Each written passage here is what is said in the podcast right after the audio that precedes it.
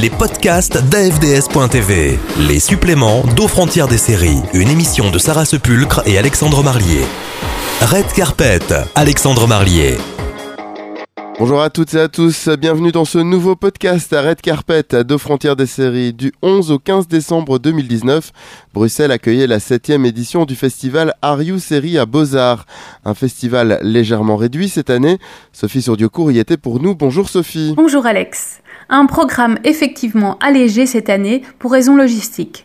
Donc pas de masterclass ou de rencontre avec des créateurs, mais tout ça reviendra l'édition prochaine pour notre plus grand plaisir. Par contre, des séries internationales de qualité, comme chaque année. En ouverture de festival, H B O Europe présentait son premier drama espagnol, Foodie Love, une sexy dramédie comme la définit sa créatrice Isabelle Coiret. Foodie Love nous emmène manger, beaucoup, avec un homme et une femme, personnage qui reste sans nom, qui se rencontrent grâce à une app de dating qui fait matcher les gens suivant leur intérêt pour la nourriture. Pourquoi pas ? La narration utilise plusieurs principes, dont le face-caméra en début de pilote, comme une interview pour connaître les goûts personnels des personnages. La série traite plusieurs sujets. Outre la nourriture qui nous laisse parfois l'impression d'être dans un reportage culinaire, la série met aussi en lumière la complexité apparente de la drague après MeToo. Que dire, que faire, qu'est-ce qui est acceptable ou pas ? Les deux personnages semblent paumés, peu sûrs d'eux. Il est compliqué de savoir s'ils se disent la vérité sur qui ils sont, ce qu'ils ressentent, ce qu'ils veulent. On sent clairement l'influence de Woody Allen, qui est d'ailleurs cité dans la série, et ça fait aussi pas mal penser à la série Love de Jude Apatow. Alors c'est pas simple de savoir où ils vont, car on nous a diffusé l'épisode un et l'épisode trois, et chaque épisode étant une étape pour le couple, il me manque clairement des clés pour avancer agréablement dans leur histoire. À vous de vous faire votre propre opinion. Si vous avez aimé Love et que vous êtes foodista, foncez. Ce n'est d'ailleurs pas la seule série à avoir été présentée bizarrement. C'est également le cas de la superbe série de Young Pope. Et c'est à la demande du créateur Paolo Sorrentino que seuls les épisodes deux et sept ont été diffusés au festival. Il veut visiblement donner une vue d'ensemble de ce que sera la deuxième saison. Mais c'est très frustrant pour les séries addictes de manquer des pièces du puzzle quand une série est à un tel niveau d'écriture et de production. Pour rappel, la première saison nous faisait rencontrer le nouveau pape, Pie treize, quarante-sept ans, que les cardinaux intrigants du Vatican pensent pouvoir manipuler pour réaliser leurs propres desseins. Mais le jeune souverain pontife, incarné par Jude Law, n'est pas prêt à répondre aux demandes de la curie. Insolent, réactionnaire, charismatique, colérique, le jeune pape est insaisissable et fait de ce personnage une merveille de complexité. Alors les personnages secondaires sont réjouissants, parfois d'angélisme, souvent de machiavélisme. C'est donc à découvrir de toute urgence si ce n'est pas déjà fait. Je ne vais donc pas vous spoiler ce que j'ai vu, juste vous dire que l'ambiance, la provocation et la qualité déjà présentes dans la première saison sont bien au rendez-vous. Qu'on retrouve le formidable cardinal Voiello et que la présence de John Malkovich ne fait que renforcer le casting de haut vol. Alors allez-y sans crainte. Une autre série H B O Europe était également présentée lors de ce festival, la germano-roumaine Hackerville, une série policière technologique un brin classique à cheval entre deux pays pourtant géographiquement assez éloignés. Une banque allemande est victime d'une attaque informatique lancée depuis la Roumanie. Lisa Metz, experte allemande en cybercriminalité, est envoyée à Timișoara, sa ville natale, pour enquêter avec les policiers locaux. Le choc culturel sera rude pour Lisa qui a fui la dictature avec ses parents lorsqu'elle était enfant. Un choc culturel déjà entreaperçu dans Bronze Bridge et ses différentes déclinaisons locales. L'enquête en elle-même se révèle assez classique, mais la série vaut surtout pour le face-à-face entre ses personnages principaux. Hackerville est une création de Ralph Martin et Jörg Winger.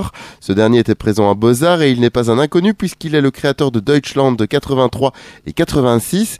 Il a d'ailleurs expliqué la différence entre l'écriture de sa précédente série et Hackerville. Here, of course, I'm not Romanian, uh, so we had a lot of Romanian voices in the room, and um, H B O um, also takes uh, more control of the creative process, much more than uh, Amazon uh, does uh, with, with Russian.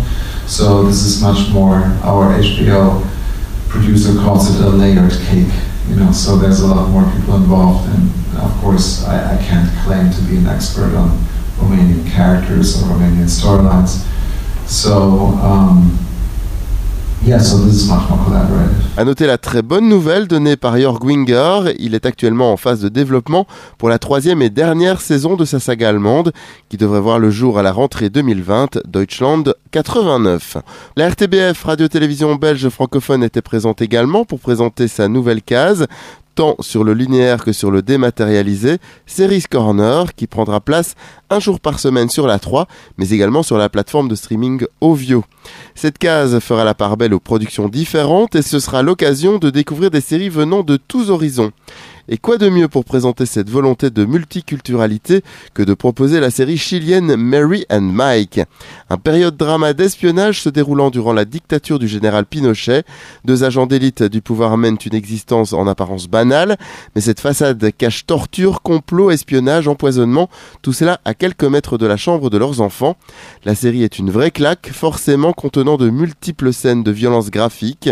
Inspirée de faits réels, elle est du coup encore plus choquante et met en avant les exactions des escadrons de la mort de Pinochet qui ont fait disparaître plus de trois mille personnes durant la dictature. On s'en rend déjà compte, la sélection du festival permet la découverte d'un joli panorama international et on a demandé à la programmatrice d'Are You Series, Laure Hendrix, quel était le focus du festival pour cette année. Le thème de l'année, euh, ce qui nous a guidés, c'est surtout euh, le thème nordique en fait, parce qu'il y a un Nordic Fall à Bozar depuis deux mois dans le cadre de la présidence finlandaise de l'Europe.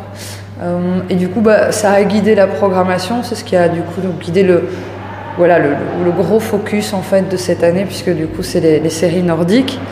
Et on a essayé de sortir un peu du côté euh, scandinois, nordique noir, et de montrer un panorama avec des choses très différentes. Donc ce soir à vingt et une heures trente, on montre euh, The Oil Fund, qui est vraiment une comédie génialissime, très addictive, comme ça, c'est des épisodes de vingt-cinq minutes. C'est une sorte de comédie de bureau dans le milieu de la haute finance, puisque le, donc les Norvégiens ont, ont du pétrole, des gisements, ils sont, c'est un pays souverain, mais tout cet argent qui, qui vient des, des ressources de pétrole est, est géré, c'est un fonds public, mais euh, qui vaut des, des milliards euh, d'euros, et il y a une, une agence qui gère ça avec à sa tête un, un vrai requin de la finance.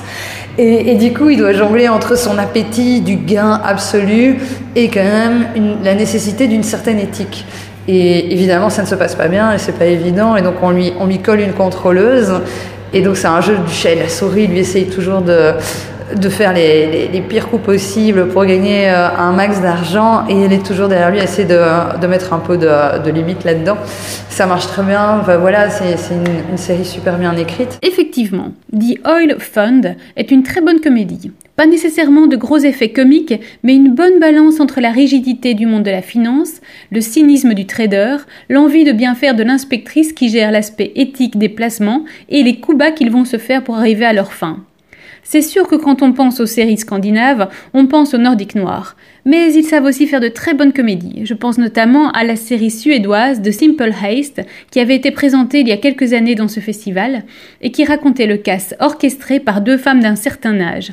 On retrouve cette subtilité dans l'humour, dans The Oil Fund. B T V et Arte présentaient leur mini-série commune, L'agent immobilier, mettant en scène Mathieu Almaric et notamment Eddie Mitchell. Almaric, qui interprète Olivier, un agent immobilier tellement fauché, après une séparation compliquée, qu'il squatte les appartements qu'il est censé vendre. La mort de sa mère entraîne de nombreux chamboulements et notamment un héritage inattendu, un immeuble d'appartements dans le centre de Paris. Notre héros espère pouvoir s'en défaire assez vite, histoire d'empocher un joli magot qui lui permettrait de payer la pension alimentaire de sa fille, de l'inviter chez lui et de payer la maison de retraite de son père qui semble abonné aux frasques en tout genre. Mais l'immeuble n'est finalement qu'une ruine qui va lui rajouter plus de soucis qu'il n'en a besoin. L'agent immobilier est une mini-série difficilement classable, une dramédie douce amère avec une pointe de fantaisie, un univers dans lequel il faut se laisser embarquer sous peine d'être complètement déconnecté de l'histoire. Autre série française pour Canal plus, Les Sauvages, tirée de la saga littéraire éponyme de Sabri Louata. Ider Chaouch, candidat d'origine algérienne à la présidence française, semble bien parti pour gagner les élections. Vu comme le messie par les uns, détesté par les autres, racistes ou intégristes qui lui reprochent d'être trop français, la campagne se passe sous très haute tension. En parallèle, nous découvrons la famille étendue du petit ami de sa fille, Fouad Nérouche, un acteur populaire, via l'effervescence d'un mariage algérien. Mais même au sein d'une même famille, les avis sont radicalement opposés sur le candidat président et la tension est à son comble entre Fouad et son frère Nazir, poursuivi pour incitation à la haine. Alors la série a le mérite d'aborder l'intégration sous l'angle politique et familial et d'amener un candidat crédible issu de l'immigration aux plus hautes marches du pouvoir. La galerie de personnages est particulièrement intéressante et les acteurs les incarnant sont excellents. Roche Dizem, malgré le peu de temps à l'écran qu'il a, Amira Kazar, Marina Foïs, Dali Ben Salah, Sofiane Zermani et tous les autres. Le premier épisode est particulièrement réussi au niveau du rythme, de la quantité d'informations reçues, de la tension présente. Par contre, il est plutôt invraisemblable qu'une personne accède armée à la fête de victoire du candidat. Mais la série ne fait que six épisodes, donc le choix de l'efficacité doit parfois être fait. La série de clôture était finlandaise, Shadowline, une plongée dans le Helsinki des années cinquante, véritable nid d'espions, centre névralgique des stratégies politiques en dehors des radars. Avant la projection, la scénariste, la productrice et l'un des acteurs ont présenté leur travail. Ils ont expliqué que la chaîne cherchait une série pouvant être diffusée à l'international et la scénariste a commencé à écrire avec sa mère, une autrice reconnue en Finlande, cette histoire qui pouvait toucher les spectateurs finlandais en leur racontant une page de leur histoire méconnue et à la fois être facilement exportable, le sujet étant international et mettant en scène entre autres Russes et Américains en pleine guerre froide. Leur choix de placer le décor dans les années cinquante est judicieux, car outre le glamour qu'apporte cette époque, l'absence de technologie aussi poussée qu'aujourd'hui permet des intrigues plus crédibles. Il y a une pléiade de personnages, mais en ressort Anna, une jeune femme qui commence en tant qu'espionne et dont l'histoire est entourée de mystères. On se doute très vite que son passé est plus complexe que la perte d'une partie de sa famille dans un bombardement. La série est visuellement agréable, l'ambiance des cinquante entourant les manigances des décideurs de coulisses apporte un plus. Il y a quelques scènes d'une froide violence qui donnent un bon aperçu du psychisme des personnages. Il est parfois compliqué de savoir qui est qui, qui travaille pour qui, ce qui peut avoir son intérêt évidemment pour nous embrouiller, mais qui est aussi fatigant et nous empêche parfois de nous focaliser sur d'autres éléments.